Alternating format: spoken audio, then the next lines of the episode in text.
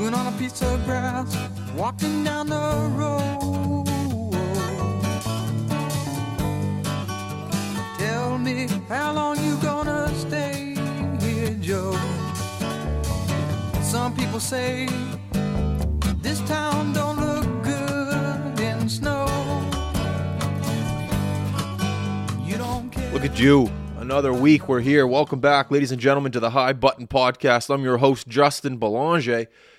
Today's episode brought to you by ProLineStadium.com, Atlantic Canada's home field for great sports betting. The latest ProLine offers are in.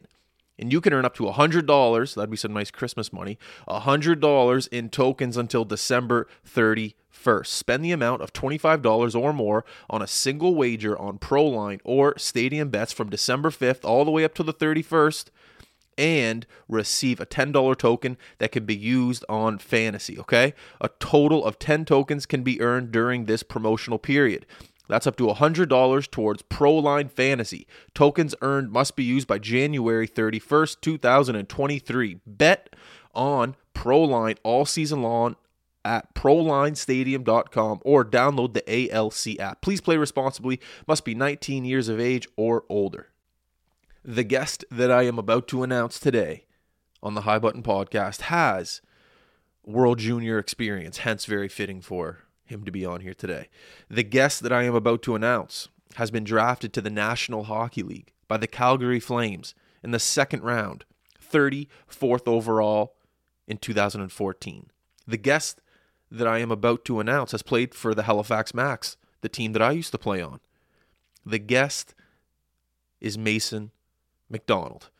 Mason and I actually go to the same gym. We were in the sauna yesterday, and we got to chatting about the World Juniors. And uh, I thought, what it's it's a perfect fitting. You got to come on the podcast and, and talk about the behind the scenes experience with everything that happened. Uh, I guess within the World Juniors, I'd love to talk to him. Uh, essentially about the mindset of as soon as training camp's done, you're on the team, you know you're there. Now, what's next? Because that's essentially what these boys right now for Team Canada are going through, getting to know each other um, and building a chemistry. So when they come to Halifax, they can uh, chase that gold medal that everyone's after. Um, so I thought it was great that Mason uh, was able to come on today. A little bit of background of Mason grew up in Halifax. Uh, like I said, played for well, they were called the Halifax Titans back then, back when I played the Halifax McDonald's. They're still the Halifax McDonald's, but they had a little name change there for a bit. Uh, played in the queue for uh, Acadie Bathurst.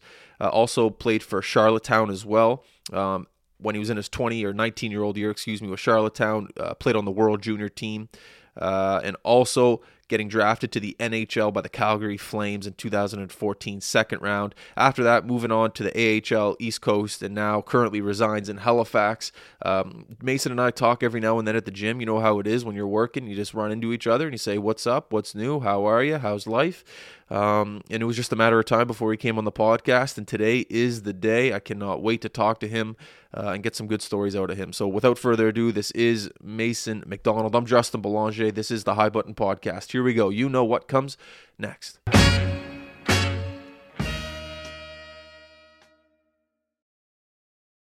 All right, we're going now. Mason, welcome to the High Button Podcast, brother. Happy to have you here. Like I was saying earlier, great timing your World Junior background with the World Juniors coming here. I'm uh, I'm really happy to have you. And like I said, also we've been working out. I feel like together for the past two years. I see you at the gym every day. So great timing. Yes, thanks for having me on, Belly. How, Yeah. How's life? Uh, life's good, you know. It's uh, it's a lot more simple uh, post hockey. Kind of just uh, you know live day by day. Kind of just take it easy. Enjoy time with family and friends. Yeah. It's a lot different. Uh, not going away every winter now, and kind of just living a simple life. Absolutely, yeah. It's an interesting transition for everyone that plays hockey for a majority of their life, and then they kind of not that they enter the real world, but they just enter a, a I guess a less fantasized life where you have to just uh, I don't know move and groove and, and try to make a living. But it's it's uh, everyone has to go through it. Yeah, you know, I'm used to going away every winter, kind of traveling, going across country, going from here to there, getting sent up, sent down, the call ups, uh, Yeah, getting yeah. sent down. It's uh, it's quite different now, just working as a bartender and kind of just living at home. It's uh, it's a big transition. Especially this time of year, Christmas, the best. You're with family, you're with friends, you're home. It's it's a great experience. Yeah, yeah. Nowadays, the only hockey I play is a little bit of ball hockey. I sit at home, watch uh, watch the NHL on TV, and uh, that's uh, that's about all I I uh, involved myself in the sport. And at this point, That's awesome. So you grew up in Halifax, correct? I did. I grew up in the North End, Halifax. Yeah. Okay. And then Halifax Hawks guy. Yep. Yeah. Halifax Hawks, Halifax Macs, and uh, then moved on to junior in Bathurst and Charlottetown. Were you ever one of those goalies at the very beginning that played player and then said, "No, I don't like this. I want to go goalie"? What, how did the how did the goalie decision work for you? Yeah, so that was an interesting one. From when I was five to ten, you know, in novice, I was a player. Uh, I was pretty good at the time, you know, even just being young. But uh, people thought I was crazy when I made the transition to goalie. Uh, the coaches going into Atom AAA were like, kind of like, "What are you doing? Like, you're going to be one of our best players going into Atom here." closer. Yeah. and uh, you know it all it all worked out. I was I ended up pretty, being pretty good at it right away, and you know uh, I made the transition over the summer from novice to Atom, and uh, you know I kind of hit it off with it right away. Just fell in love with it. Interesting. Did you play any other sports that like uh, inter- interpreted your hand-eye coordination, or was it just hockey only for Well, you? I was a catcher in baseball, so that really is what kind of yeah Okay. yeah. So that's kind of what got me got me into it, I guess. Uh, played catcher in baseball. It's kind of like playing goalie. You're trying to stop the ball from going to the backstop every time. you got to so- get the hop. Yeah, and I was always a fan of the gear growing up, so I think the gear is what really caught my eye uh, being young. In the higher levels you play, the more customized gear you get. You get to pick the color schemes and stuff. So when that happened for you, you you must have been psyched. Oh, and junior and uh, junior, when you get to pick your, you know, your paint for your helmet and stuff, that was probably the coolest time of life. You know, you you go from being a white and black helmet and minor hockey and midget to getting to pick what goes on your helmet, and that was that was pretty awesome. So what was it the first thing that came extremely natural to you about being a goaltender? Was it your hips? Was it your moving from side to side, side to side? Was it your hand-eye coordination? What what was it about your your overall being that allowed you to be somewhat natural at being a goaltender? I'd say a little bit of the movement, maybe my size, honestly, being Six four. always being tall, kind of growing up. And I remember the first time I tried goalie was up at the North End rink as a kid. Oh, by I- the fire courts. Yeah, yeah, yeah. I tried it as a righty. Uh, I didn't really know the difference, so I put the gloves on. Something didn't feel right. I told my dad. I said, "Dad, like this doesn't feel right. Can you go get me something else?" And so we went back home, grabbed me a hockey glove and a baseball mitt.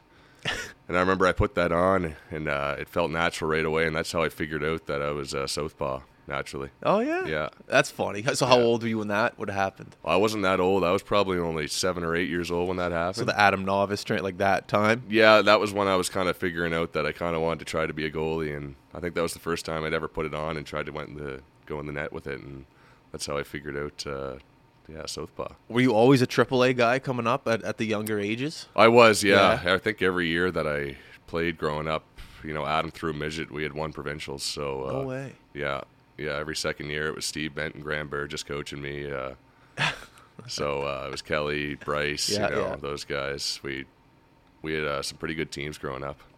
Did you like having the responsibility of not a responsibility, but did you like the feeling of okay, if my team if my team's playing like shit, I could steal the game for everyone? Did you like that pressure and that weight on you? Uh, being younger, I did for sure. Yeah. You know, it's something as a goalie where as I got older, the pressure kind of wore on me. And, uh, you know, I think that's why I didn't end up falling in love with the sport as much as I could have originally. But, uh, you know, when I was young, we always had a good team in front of me. So it was they made my job a lot easier uh, in minor hockey. Yeah, the Hawks. Yeah, Mm-hmm. always the, the city teams. Who, who is who? Were there, is there any names that you can mention that you played with with the Hawks growing up? Yeah, Ryan Falkenham was Oh, one guy. he? He was always the team captain and Okay. stuff. And Kelly Bent and Bryce Burgess. Yeah. You know, Jordan Yachov was another guy. You probably see him at the gym sometimes. Yeah, Uh, yeah. Yeah, he was always up there. Uh, I'm trying to think of other guys. Bryce and Tom Tomchek, Yeah. Jordan Bazance, and all those guys. Those were the, the AAA guys growing up. And then how did uh, the Max come into play? Because I'm pr- or the ti- the Titans back then. it was the Titans. Played. Yeah, yeah. Kirk was the coach. It was the tailor-made Titans at the time. Because back then, couldn't you pick and choose where you wanted to go? Yes, you, can you not do that anymore? No, I think it's territorial. Oh, now. really? Yeah. Wow, so, yeah, so how did the, the decision go for you to go there? I think they just had their eye on me from from Banamon, and I think it was a no-brainer. Really, my dad played for the McDonald's back in the day, and uh, even though they weren't the Macs at the time, it was kind of an easy easy decision to stick in Halifax when they wanted you. I wanted to play there. It was kind of just uh, a no-brainer for me. Okay, nice. Yeah. Were you rattled a little bit that they were called the Titans? Ah, looking back at it, you know, they've been the McDonald's before and after now. So t- for them to not be called the McDonald's then, yeah, I'm a, I was a little rattled and still kind of am. But you know, it's it's still it's major midget. But uh, it would have been nice to wear that uh, big M on your on your chest at the time. I was the last. I know they're the Macs now, but I was the last year right before they switched to the Titans with the Macs. So I don't know. We must have done something bad to drop the sponsorship, but we were that last year, and we got to. I got. I think I have two jerseys with me because the next year they were the Titans, so they didn't really care about the jerseys. So luckily, I got to take them home, and they're the thick, crested four pound jerseys, like the the, the old school ones. Just pumped to like have it. Yeah, that would be a nice memorabilia piece to have. I still have my Titans jersey, but uh, I don't think it's as heavy duty as you say these Macs ones were. Oh, they were so thick. Like uh, that transition of going from midget to junior was when that like Reebok Edge material came out. Like I remember going to a Moosehead camp and they had these new fresh Reebok Edge jerseys and they were just incredibly. It was like you know they started to introduce technology into hockey in that year. It's like everything's lighter, quicker, faster. And I'll never forget. Uh, I never. I didn't. I didn't get one of the jerseys. I was just a call up and. I got one of these old school jerseys. I felt like a bum, and all these other guys got these brand new jerseys. That was I with the Mooseheads? The Mooseheads training Yeah. camp. I didn't even have a name bar. They forgot my name bar. but whatever, you roll with the punches and you make it work. Mm-hmm. Going into the queue, you got drafted by Titan. Yes, Bathurst. Yeah. Yeah, I think I was the second round, 20th pick at the time. The draft was in Quebec City. remember the whole family went up. Uh, that was a pretty special day. Oh, you went up, eh? Yeah, yeah. You know, everybody, everybody kind of goes up for their Q draft and wants to be there and stuff. Absolutely. Yeah, growing up, it's obviously a dream. Watching the Mooseheads and stuff. When you want to play in that league. Oh, and yeah. When you finally get drafted to it, it's a pretty exciting moment. when you're playing for uh, the Titans, not the Titan, the Titans in major midget, Mm-hmm. and you start to see scouts come by with the pea coat and they got the, the they got the clipboard and they're starting to write notes.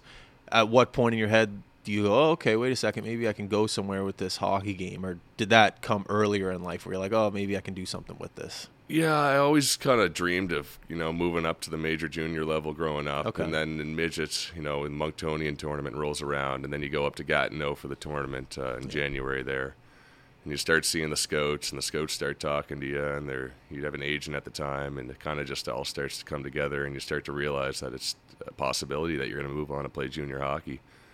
And uh, then the end of the year rolls around. You start talking to more teams. You have the combine. Uh, you're going and doing this and that, and uh, then it all really just comes together. Did you like that aspect of it, of the maybe more professional side of the game, or did you just focus on maybe more of the having fun side of the game? Like, because you know when junior comes, it's like, all right, you got to be up for these workouts, you got to be eating right. There's the certain things that come into the game that weren't necessarily there when you're just having fun with it. Did, did it come naturally to you that stuff? Yeah, it really hits you kind of when you get to camp as a 16 year old going into it. Uh, you're going in with 20 year olds, and you know, growing up minor hockey, you're only ever playing with guys that are a year older or a year younger. So going in at 16, you got 20 year olds. I was playing with Zach O'Brien, Matt Bissonnette, and Brandon Hines. I think were my 20 year olds in Bathurst, and uh, these guys are kind of intimidating. Yeah, they're going big in boys. At 16. They're yeah. thick.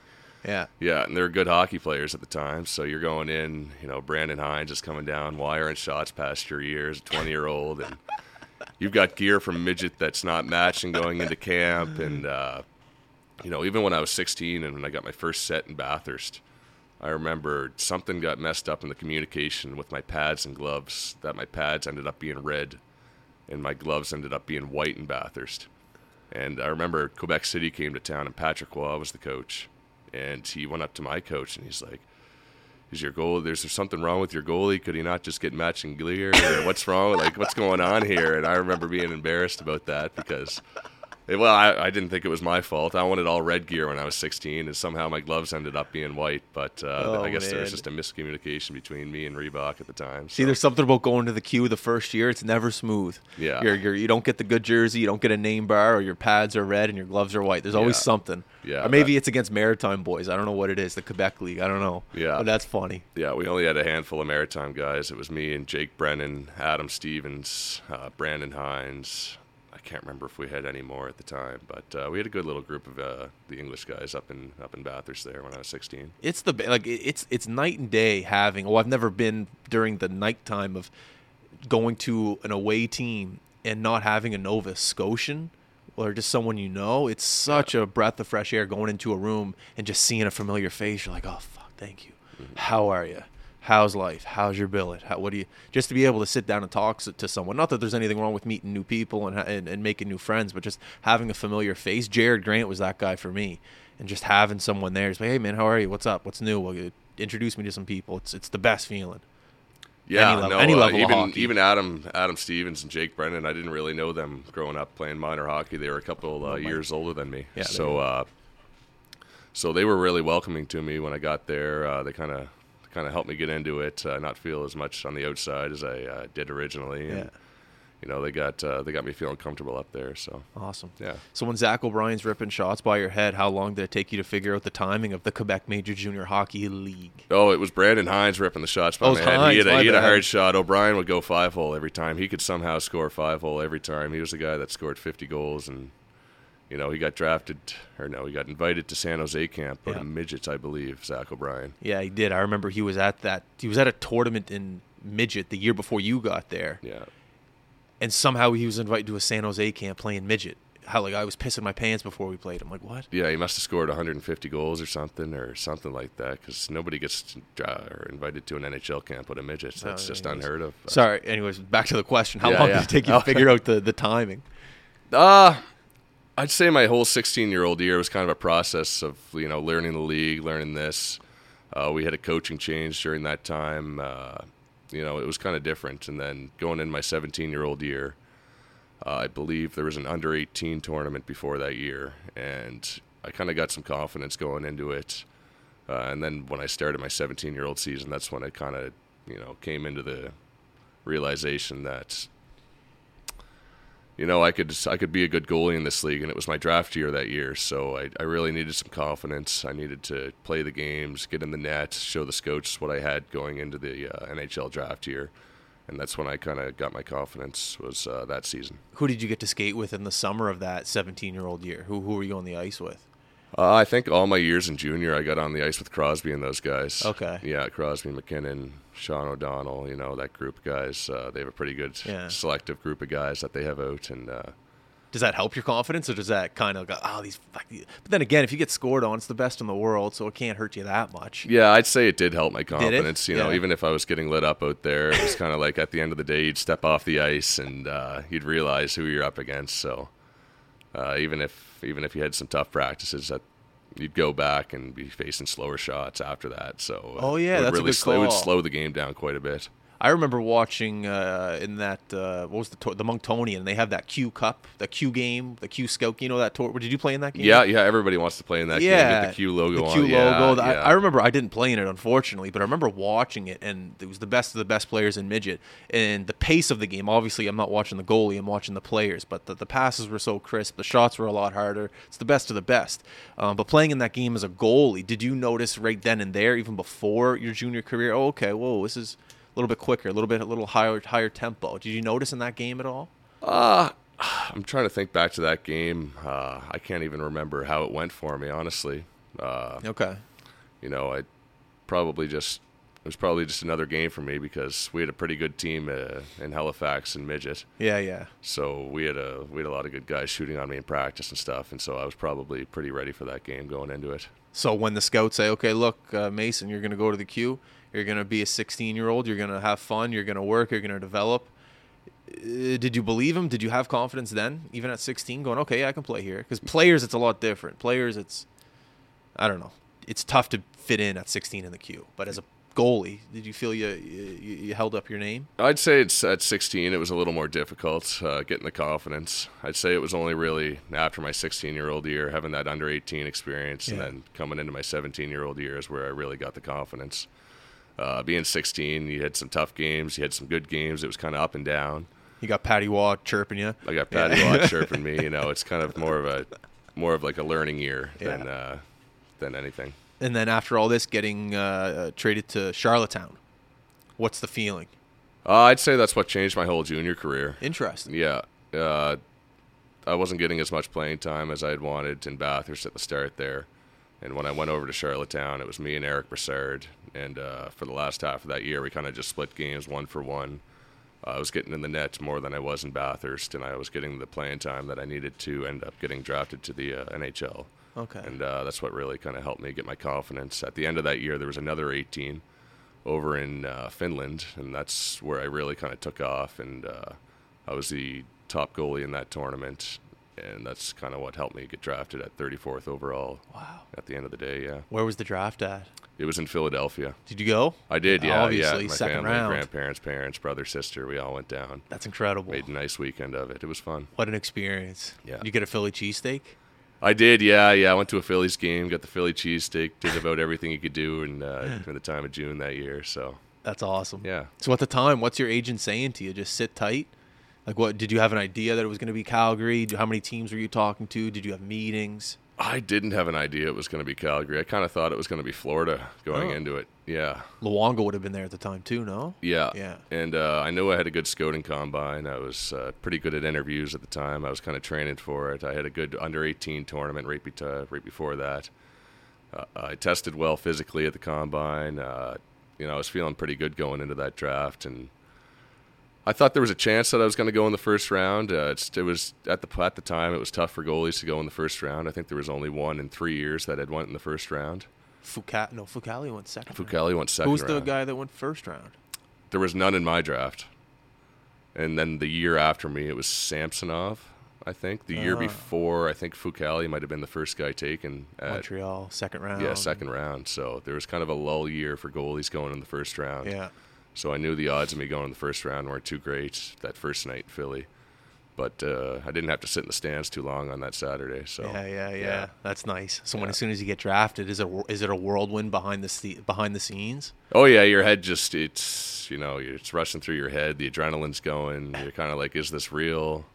Uh, what's going on? They're taking you down, doing interviews, going through the media, taking pictures, doing this, doing that, and uh, it's like a three or four hour process until you actually get to go back and see your family again and kind of just settle down. That's awesome. Yeah. Just to be able to have that experience. You have the jersey, I'm assuming still, I do, yeah. and to have your family there as well. Just what an experience in life. Oh, it was awesome. I remember that night. Uh, I think Calgary invited my whole family over to the Ritz Carlton Hotel downtown there for like a little welcoming get together, and it was pretty fancy stuff down there. And Yeah, the Ritz. yeah, Oh yeah. yeah, yeah, Yeah. it was pretty nice. And you know, to have them down there, to have my, me and my family down there like that, and kind of just welcome us in, it was uh, pretty cool. Canadian team too. That's kind of special as well. Yeah, yeah. Brian Burke was one of the guys, one of the head guys that really wanted me. Uh, No way.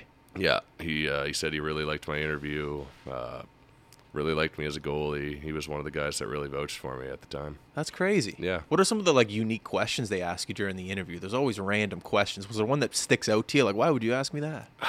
I feel like they always throw a weird one in there, like "What's your favorite alcohol?" or you know, "Do you do you do this off the ice?" They're trying to like pick stuff out of you that and, Make you look- uncomfortable. yeah, make you uncomfortable. Look for a reaction, kind of try and get something out of you that they wouldn't uh, they wouldn't want you to answer, kind of thing. And you know, you kind of just gotta kind of deflect whatever they throw at you and kind of play it cool. And yeah, it's it's. I can't remember the specific questions, but I feel like they asked me what my favorite beer was and how often I like What'd you say, drink Keith's? beers. Like I can't remember at the time. Maybe Olin's or Keith's Oh, or something. yeah, yeah. Homegrown. yeah. Nice. so then, excuse me. After all this, the whirlwind of everything. At what point does like the World Junior buzz like start trickling in your ear? I'd say, you know, after I got top goaltender at the under 18 tournament in Finland, you're going into your 18 year old year and junior. I had a pretty good year that year. And then the buzz really starts coming around, like, uh, I'd say that summer. And then going into my 19 year old season, which is my world junior season, I'd say the start of the year didn't go, t- you know, as well as I wanted it to In Charlottetown. in Charlottetown. Yeah, because I had a good 18 year old year. I had a lot of confidence going into 19, but then, you know, the pressure of uh, this guy could be going to World Juniors kind of starts coming around, and I'm not playing as well as I want to. yeah. I know I have camp coming up in December for that selection camp that they just had here in Moncton, like that type of thing. Oh, that thing. The Yeah, yeah. yeah, where the you go U up and play the. U Sports. Yeah, yeah, yeah. yeah. And so they ended up picking me. I didn't have the best start to that year. They ended up picking me for it. And uh, when I got to that camp, I kind of just settled down. Now that I was there, I was kind of. I think they only took three goalies to that camp, and there's three goalies going to the tournament, so there wasn't too much pressure of you know having to worry about being cut. So I kind of just settled into it that way Yeah. rather than having to worry about like making this cut, making this cut type of thing. And Yeah. You know, I think that kind of helped me going into the tournament. A hundred percent, knowing that your spot's kind of solidified and you can just go out and be yourself. Yeah, That's yeah. nice. Yeah, exactly. It's a lot uh, a lot easier doing it that way than having to worry about uh, getting the snip. So as soon as the team is picked, what's the next step? Is it build chemistry? Is it build lines? Is it wh- wh- what's the next step of the the process? Yeah, so we had that little camp there. We had the two games against the U Sports, and then I remember we went back to the Toronto hotel, the Sheraton by the airport, where they brought everybody into a room one by one and told you if you had made the team or not. Whoa, whoa, whoa! So the guys, oh, one by one. Sorry. Okay. yes, I well, thought- no, no, no, not uh, not Oh, everybody. yeah, yeah, okay, yeah. So yeah. everybody's kind of waiting around for their time to go in and like miracle out. when they're sitting in the stands and like, all right, Yeah. Eruzione, you're good. Like just yeah. Anyone else, get out of here. Mm-hmm. So one by one. Okay, that's yeah, good. and then after that, I believe we practiced in Toronto for a day or two, and then head over to Finland for pre-tournament games, practices, everything to get ready for the tournament. Have you ever been to Finland before that experience? I had for the under 18. Oh, okay. Yeah. So it was a little bit of sense of familiarity, familiarity being over there. Yeah, and I had a pretty good tournament with uh, that under 18. So going back to Finland to play hockey again, it was like, oh, I'm comfortable with this. You know, the Olympic ice, already used to this. Yeah. So there's a little bit of uh, a more comfortable feel going for the World Juniors. How many guys were on that World Junior team that were on that U18 team as well? Quite a bit. Oh, yeah, I'd so there's a like lot of people. 60, 70% of the team was probably the same. Wow. Yeah. So everyone kind of had a little bit of uh, okay, I know what we're doing over here. Yeah, yeah. I can't remember exact names that were on both teams, but I know there was a good chunk that were on the that were the same team. What's Helsinki like? It's nice. It's kind of Yeah. like an old uh, an older town. It's got the stone roads. Uh, not not the tall buildings you see in New York or anything like that. The, definitely a European vibe town. Yeah. Uh, nice though, nice and clean. Uh, good people, good food. Oh yeah. Yeah, That's yeah. nice. Yeah, very nice. Was there any point while you were over there that thought, okay, this is a tryout for the Calgary Flames, or was it no, I got to represent Canada? No, it was definitely uh, representing Canada Yeah. was the main focus. Uh, you know, you go out there for the first game against the states. You've got seven thousand Canadians there that you're not expecting to see. I didn't think there was going to be that many Canadians that would make the trip over and travel like that. But you walk out of that tunnel and you go out for warm ups, and there's five thousand Canadians in the stands, and the crowd is buzzing. so it is loud in there. There's a lot of Canadians, and you know, it feels like you're in Canada almost. Was th- so you've you've put the Canadian jersey on before already before the World Junior experience, and I'm sure it's an amazing feeling. But was there any a little bit more maybe satisfaction putting the World Junior Team Canada jersey on, or is it all the same? Is it all the same getting to put that jersey on? No, I'd say the World Junior was a little more special for sure. You know, you grow up as a kid watching the World Juniors every year. You've got memories of Eberle and you know all these different things going on, and as a, as a kid, and now you're there, so it's kind of surreal. I remember stepping out onto the ice and my legs were shaking. I was really nervous at the time. Uh, you know, you get out there though, you make a save or two, and all of a sudden you're you're comfortable again. You're just playing hockey. Exactly. Yeah. That's incredible. How much? Obviously, there's phones back then, but was it a distraction? Your phone, like people back home. Hey, good luck. How are you? Was that? So for the under 18 tournaments, I remember they took our phones and we got them for about an hour a day. And I can't remember if they took them for World Juniors or not. I feel like they might have and maybe gave them to us for an hour and did the same thing like that. But they definitely wanted us staying off like social media and staying away from like the negative comments that people would have if you were not winning games or not performing to the standards of what people expected you to perform at.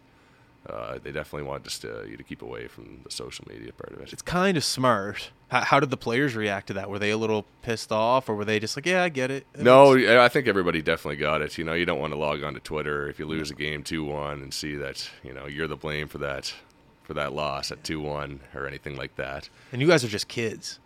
Oh, exactly. you're you just- have like you know user eight seven four five four. Yeah. forty four years old. Truck driver driving to Calgary. Yeah, this Yeah. this makes McDonald letting. A, yeah, Yeah. You know, it's it's true. Yeah, you kind of want to stay away from that and stay away from any sort of negativity during that time because you got to stay positive. It's a short tournament. Yeah. Uh, you got about six or seven days to play the four round robin games, and after that, it's right into the quarterfinal. This is my thought process on Dumais. You know, Dumais from the Halifax Mooseheads got cut. Yeah, I saw that. And it's interesting because when I look at the World Juniors, I go, okay, this is a tournament that you need to score, you need to perform. It's not a tournament where it's defend, protect the lead, and go from there. F- correct me if I'm wrong, but these tournaments are produce, score, win. And when I saw Dumais get cut, I was a little, little confused. Uh, I think Second leading scorer. Uh, I think everybody was a little confused, but you know, Hockey Canada has their guys. Uh, they have a top six probably of all scoring guys that are going to put up 100 points, and so you know, after that for the bottom six, you don't really want to have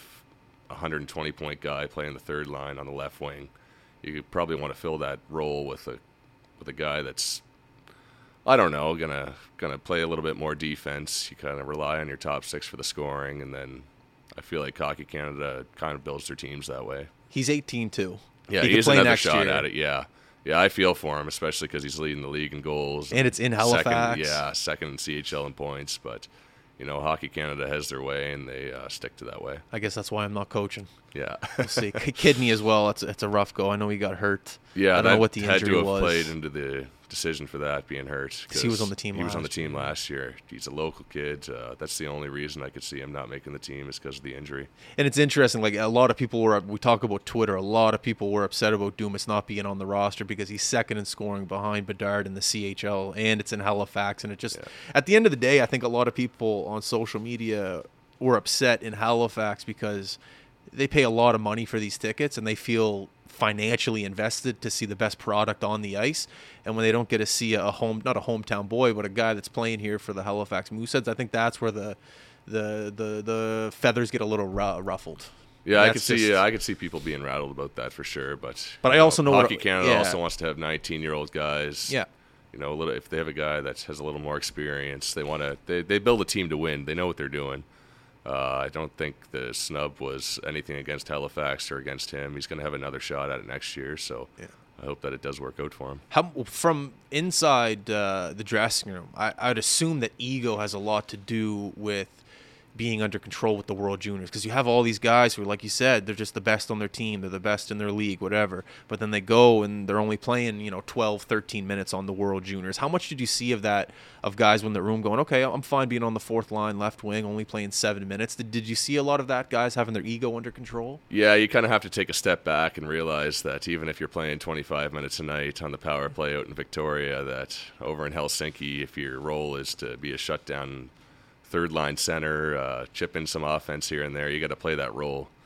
And uh, that's how the best teams in the World Juniors are built and win. Is everybody plays their role, everybody comes together in that short time, and uh, you know that's how that's how they end up winning. Yeah. Even the Olympics, too. Imagine like Yeah. NHL guys. Yeah. You know, Sid goes from playing 22 minutes to you know 15 minutes, something like that. yeah, you know, everybody's got to play their role. You gotta you gotta take a step back, put the ego aside, uh, and make sure you put team first for sure. Um, goalies, I'm assuming most goalies are very uh, superstitious, maybe more than players. Uh, I'd say so. I definitely had a routine I'd like to go through every game. Where Do you mind know- going through it now? Oh yeah, no. I, I'd start off. I'd do the same kind of stretches for five ten minutes. I'd roll the same body parts for five ten minutes. I'd have my juggling routine. I'd go through. Uh, I'd kind of sit there in my hoodie, put my hoodie on, and kind of just get in the zone and visualize for five ten minutes. And then I'd go play soccer with the guys and kind of just loosen up, try and relax before the game.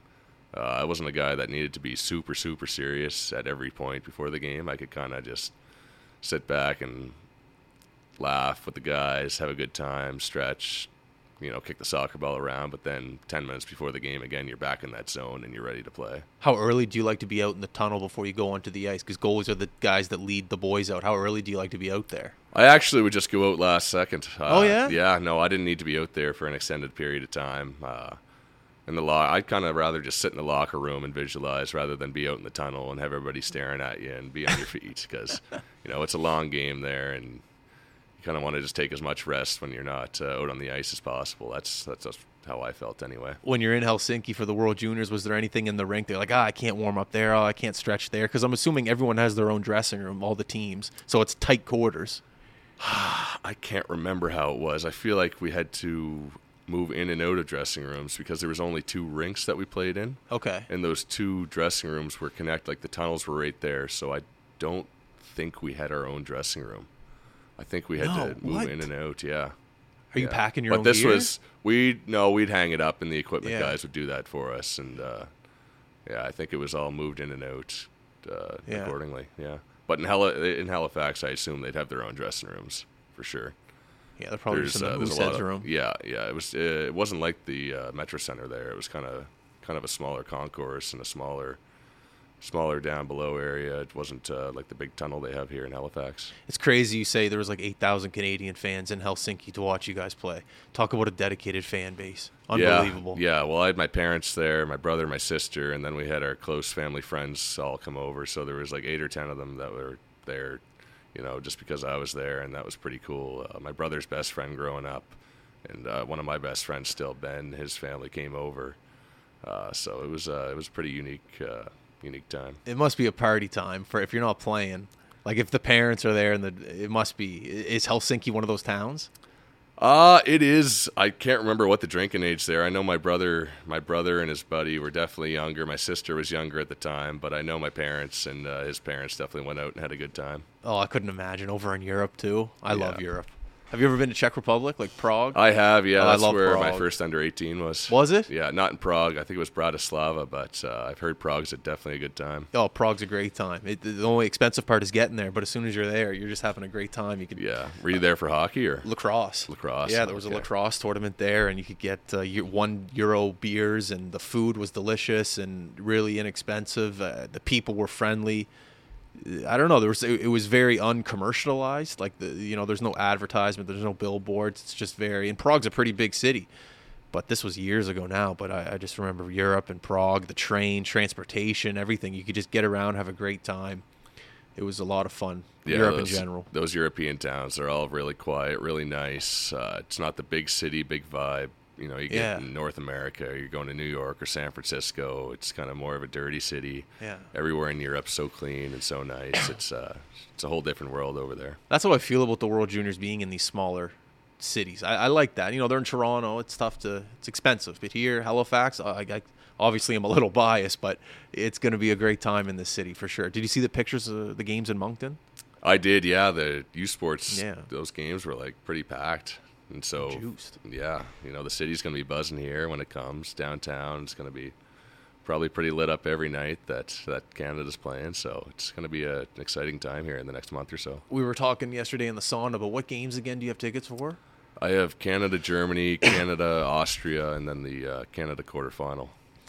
So Canada uh, quarterfinal. Yeah, yeah. So, you know, I can't see any of those games being too close, but uh, it'll be nice to get down there and uh, see them play, though. I know it's. I'm, I'm on the borderline of okay, do I sell these, make some money, and then just wait for the semis and finals if they make it, or do I go? It's Yeah, I'd say the you know the Boxing Day game's going to be close, whether that's the Czech one or Swedish one, and then the uh, the 31st game's going to be another good one. I can't remember what if they play a Czech on Boxing Day or Sweden on Boxing Day, but I know we were everyone in the sauna was debating this yesterday. No one knew. Yeah, yeah. They have a close game that day and a close game on the 31st, and those two will probably be the better of the round robin.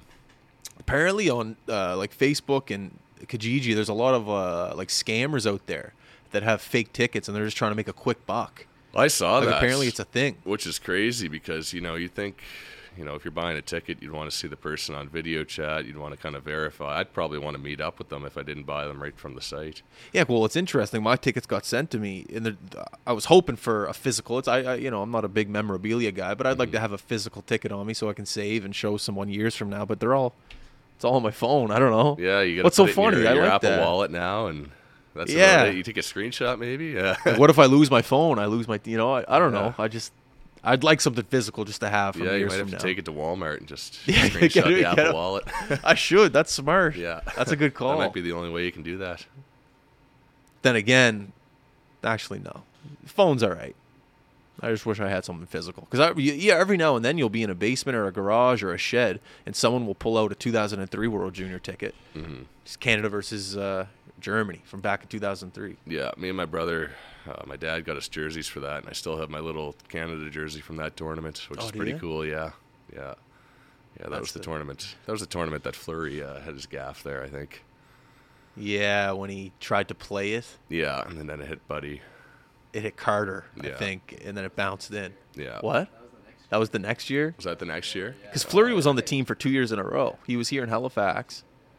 Yeah, I was young. I can't remember how it all went down back then, but Yeah, I remember he, him and his uh, yellow pads. He was Mhm. trying. They had uh, open practice, open tryouts at the Metro Center, for the public, and you can go in and see all these guys. And you're so young, you don't realize really who's on the ice. But thinking back to it now, all the names that you got to see, pretty cool stuff. I think they're having open uh, open practices in New Brunswick too for Team Canada. Yeah, they're having pre-tournament games all over the province too. I think there's Yeah. ones in like Antigonish and Truro. Oh, and- yeah? yeah, I'm pretty sure. Well, that's good. You got to share the love. Yeah, you I gotta remember make when I was in Finland for the for the Worlds. It was it was like that. We went to little towns and played our pre-tournament games there, and we were in these little cities and these little locker rooms, like the old Devonshire kind of thing. See, that's great. Yeah. As much as it's a tight squeeze, I'm sure you're kind of pumped. Yeah, it was cool. It was it was unique. It's something that you'll never never experience again. So Yeah. it, it was cool at the time. That's great. Yeah. Um, the Saddle Dome, hockey in Calgary, Mhm. in the NHL. What's uh, what's that experience like going to training camp and, and, and traveling from city to city? So you'd go to training camp the start of September, and out in Calgary, uh, it, it was pretty cold out there. I remember you'd get to Calgary on September 4th or September 6th, whatever it was, and there'd already be snow on the ground. September? Yeah, it was it was cold out there very very early in the season, and uh, you do the rookie tournament out in Penticton. I think I did that for three or four years. Uh, you play in the Penticton Vees rink there. Yeah. Play against I think it was Edmonton, Winnipeg, and Vancouver. Get those games in. Go back to Calgary for camp. Uh, the Saddle Dome, definitely an older rink. Uh, they're probably due for an upgrade there at some point. But uh, still, it's an NHL barn. It's 20,000 people. They've got a state of the art locker room. It's very, very nice. And uh, they always put on a very good camp there. Yeah, Canadian hockey market can't go wrong. They've all they all have had it. They got it figured out. They've been in the game for a long time. Yeah, and they have the Winsport Center there too, which is brand new. Uh, that's like the Hockey Canada Center that's out there too. yeah, yeah, yeah. Yeah, Does so- Calgary practice there? Yeah, so that's where they do their development camp. Uh, I think that we had the physical testing for the main camp there as well. Uh, I want to say some of the even the practice and stuff were out at Winsport for main camp every year, Okay. and that uh, that facility's uh, top of the line out there. Was it Iginla in Calgary when you were there, or was he moved on to Pittsburgh? no, he was not. He was moved on at that point. Moved point. on. Yeah. Who who was the other goalie there in Calgary when you were there? Uh, I think my first year it was Jonas Hiller, Yeah. and then Joni Ortio. Okay. was the other guy, and then the years after that, uh, I can't even remember. It was kind of like a goalie, it's like a roller coaster there for a bit. Guys going in and out, and yeah, yeah. they kind of never solidified their number one until the last couple of years here with Markstrom.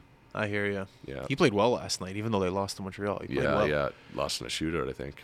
Yeah, Yeah, it was. Suzuki got the winner. I'm pretty yeah. sure. Yeah, they're struggling to put goals in in front of them right now. So I know. yeah. Um, what was the first like wow NHL moment? Like I remember Gaudreau in the World Juniors playing for America. That kid was incredible. Like you remember him just like you know, in practice, or was it the plane? Like what was the first like just wow NHL moment? I'd say it was getting to that main camp and getting in the locker room with those guys and realizing like, holy crap, you're in the locker room with guys that are going to be playing in the NHL this year, and their shots on the ice are so much harder than what you see on TV and stuff. Really? you know, they're you come off the ice after practice, your your hand, your love hand sore uh, after a practice like that. You know, there wasn't shots by your head. Uh, the the passing is unbelievable. The passing at that level, you miss a pass, and coach is getting pretty mad at you. Uh, they don't miss too many passes up in the up at that level. Really? Oh yeah, Did you get it? Did you get a game in against McDavid? I did uh, exhibition. I want to say. I oh, at that Penticton. no, I think this was at the Saddle Dome, like an actual NHL exhibition game. Okay. Yeah, I think he had. I think I played the third period. Uh, he might have had two assists on me in that third No. period, though. Don't Yeah. feel bad. They were nice assists too. Like he was, he fed a guy. I remember right out front. Uh, I can't. I want to say it was Draisaitl, and Draisaitl buried on me, and he had another assist. I remember letting in those two goals pretty clearly. Yeah, your lateral movement must have to be on another level at that at that level at that league.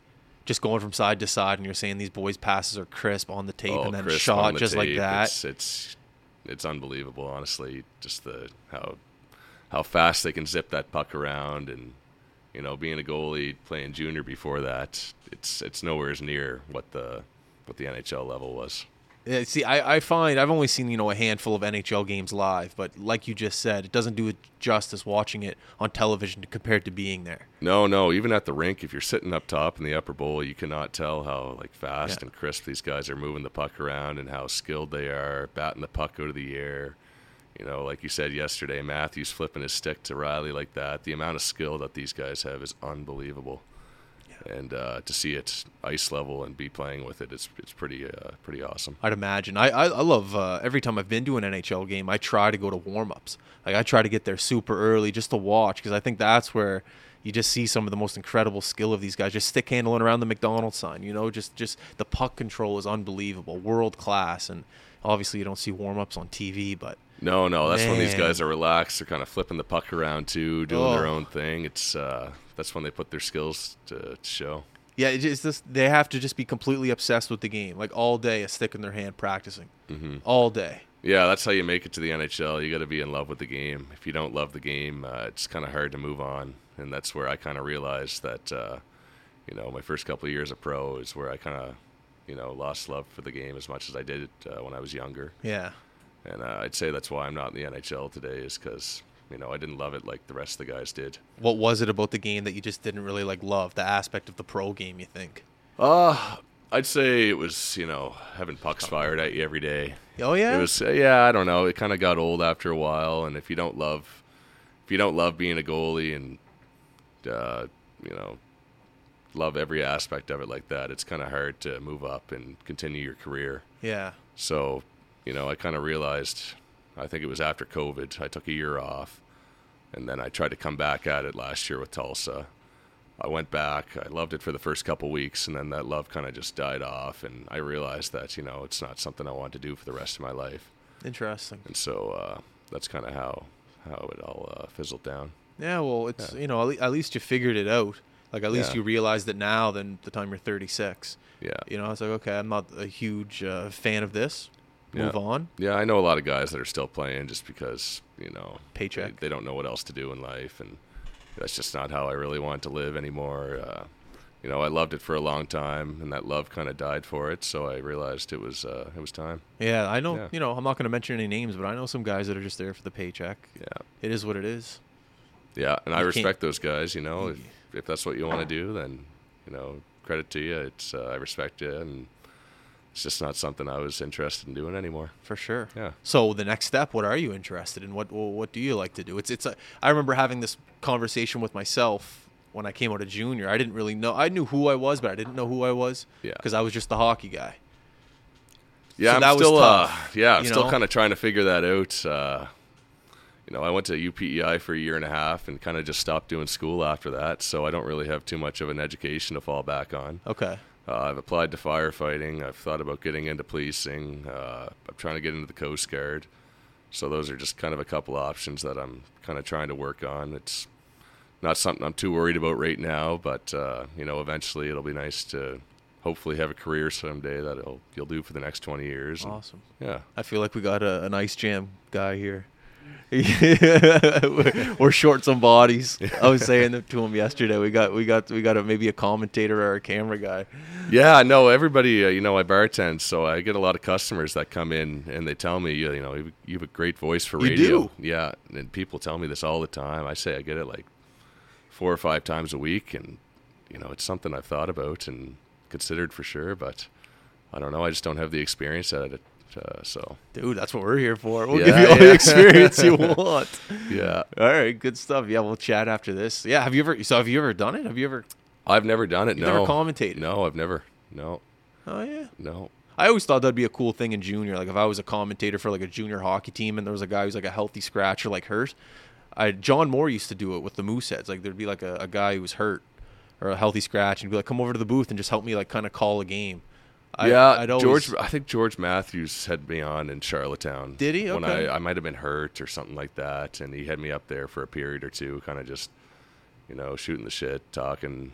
Uh, but it wasn't uh, anything too serious. Like I wasn't calling the game, calling what he was doing. He was kind of just up there, kind of talking like this, back and forth. Oh yeah. Yeah. Yeah, but that's well, that's the thing with us commentating. It's just one guy. So like, anytime we hire a guy, they always say that's the biggest challenge. They go, it's just it's tough because there's no one to talk to. It's just you."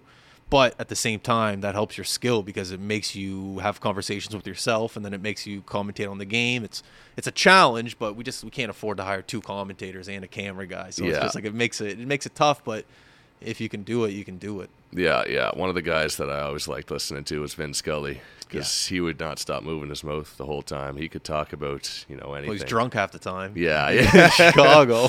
yeah, no, but he uh, he just he would talk and talk and talk, and it was baseball too. So like, you know, there's only so much you can talk about in baseball, but you know, you you turn on Sunday night baseball, and he would just be talking and talking and talking, and Are we Vince Scully? That's Chicago or that's L.A. L.A.. L.A. Sorry. Okay. Yeah. Uh, who am I thinking about? yeah, he had Chicago? passed away in the last year or so. Yes, I'm sorry. Vince Scully was not the drunk guy. I for actually Vince Scully. I can't believe I made messed that up. It won't be the last time. I saw his third last game in L.A. They played against the Colorado Rockies, and I got a pin. And uh, the whole team came out, waved to him, said thank you. It wasn't his last game, but it was like his third last game. Unbelievable. Dodger Stadium's crazy. Yeah, no, I've never been out there to the to No? Dodger Stadium, but uh, heard good things, and you know, that's pretty cool how you got that from Vin Scully. Yeah, it was Last game. random, like- Jeez. I was just in LA with my girlfriend, and we just went to this Rockies game, and it was just, I didn't I didn't even know who he was, you Yeah. know. But yeah, it was a really cool experience. But no, the guy I was thinking of was the the old announcer for Chicago, back in the era, with like, oh man, I remember Bill Murray was always in the booth with him because Bill Murray's a Chicago guy. I forget his name. Yeah, the only one that sticks out in the NHL to me is Jack Edwards because he makes a lot of headlines nowadays with some of the stuff that he's Uh, saying. yeah, the maroon, the body fat Yeah, thing. yeah. yeah, yeah. Yeah, he's he's uh, definitely an outspoken commentator. Yeah, I lo- I don't know. I don't mind him. I, I don't. There's no really outspoken commentators anymore, is there? Yeah, I got. Yeah, I know. It's uh, he just says a lot of controversial stuff. Yeah. I guess is what you could say. Yeah, for sure. Yeah, But there's no controversial stuff anymore, so I don't mind it. It's just Yeah. it is what it is. If he Mhm. comes out and says something, eh, go with the flow, I guess. yeah. It makes a big social media buzz for a day or so, and Yeah. yeah, kind of just nobody talks about it after that. Yeah, basically. Yeah. And Boston too. It kind of fits the personality. Oh yeah, you know Boston. That's how I uh, feel about Marchand. It's like he's born to play for that team. Mhm, He was meant to. He's meant to play on the Boston Yeah. Bruins. Who else could he play for? He's just that's yeah, that's who he is. yeah, just a pest. Yeah. kind of fits right in there. Chara being there all those years. You know, they need mean assholes on that team. So Absolutely. Yeah. And to have the commentator do the ascent, not not that he's an asshole, but he kind of is. It just I don't know. It's Boston. You Yeah. can't change Boston. no, no, Boston. Yeah, you need. They need to keep to keep that kind of culture with the team. You know, the mean, big bad Bruins. You know, that's how they win. So, yeah. Who was your team growing up? It was Boston. Was it? Yeah. How did the Yeah. Boston connection come? I think my dad. Oh, yeah. He was a Bruins fan, and then Tim Thomas growing up. You know, he was. He had some of the best years as a Oh yeah. goalie that's ever played in the league. So Won a cup. yeah, yeah, he was fantastic that year. I think he won the Vezina and Yeah. and the Conn Smythe. Maybe I don't know. He was fantastic though in those playoffs. Old school helmet. Yeah, Rarely talked to the media. Yeah. Said, he was, he was one of the, he was probably one of the weirdest goalies that there was. So Yeah. yeah, maybe well that's said. why I looked up to him so much. Well said. I wanted that's why I looked up to him so much. But he was. He just didn't care. He had like Phil Kessel vibes. Just didn't care what anyone thought. Just Yeah. I'm gonna do what I got to do and Did I'm his own thing, and it worked really well for him. Yes, Yeah, did his own thing and it worked really well for him. Same, but another great example of the Boston market. You know, just going there, you can go to that market and have a little bit of an edge, have a little bit of a fuck you type attitude, and I'm going to do what I got to do to win. And he proved it to everyone that he won. Yeah, no, he was just. You go back and watch some of those highlights. He makes saves that, you know, his body turns different ways, and he doesn't even look like a goalie out there. Sometimes he kind of looks like a rover, and the way he played nets, he didn't have like a stance. He kind of just like stood there and flopped around. Sometimes he was a very unorthodox goalie. Interesting. Yeah, Who was a goalie that you admired growing up? it was him, kind of the way he played. Yeah, but you didn't really play that way. No, no? I, I didn't have the body to play like that. He was kind of shorter. I'm six four. I had to play kind of like the boxier type, like Yeah. the Carey Price. Like, obviously, Carey Price was the guy that everybody looked up to, kind of in the later, later years of my teens and stuff, because he was like, he was so set to every puck. He was like, he was like a robot out there almost. He was so good. Yeah. Like he was like a perfect ro Carey Price was almost like a perfect, the perfect goaltender. The way he moved. It's how. Uh, you know, a lot of kids wanted to play. I saw. I lived in Vancouver for a bit, and I saw him a couple times in Vancouver, and that's an incredible description of him. Robot didn't look real. Just No, you know how so people joke around and they do this thing. Like, yeah. He was so calm, so cool and collected in the net. He barely showed any emotion. Like, nobody could rattle him. He was always set and always ready for the play. He was, you know, he was in his prime. He was like probably the best goalie that had ever played. I remember there was one play in Vancouver. I saw the Canucks dump the puck in, and there was a hard forechecker, and the the forechecker was past the defenseman, so he was the first guy to the puck. This guy from Vancouver, Carey Price, just casually, Mason. When I say casually, casually goes behind the net, takes one look over his left shoulder, takes one look over his right shoulder, as this guy's you know eight feet away from him. Over his left shoulder, just rims it around as the winger's right there, but his shoulders were so low. He just calmly went back. Didn't struggle to get back there. I was so impressed by it. Yeah, Just and that's how the best goalies that play the puck do it. They go back there, calm, collected. They're not panicking. They're not throwing the puck up the middle, throwing you know pancakes right up into the slots. They- Yeah. they, kind of just do what's simple. And if playing it around the glass like that's the simple play, then your defenseman will love you at the end of the day because they're not coming back and getting ran into the corner by some big third line, fourth line enforcer. And I loved it when uh when I I was a centerman and I was wheeling behind the net when a goalie would just kind of touch it, just place it a little bit for me where I'm not grabbing it like this, but I can grab it like this. I loved when a goalie did that. Yeah, and that was one of my favorite parts of playing the game was getting out of the net and you know kind of reminiscing my forward days of being able to pass the puck and move the puck up to my defenseman. They and they really liked me for it. And I love when a goalie talked as well.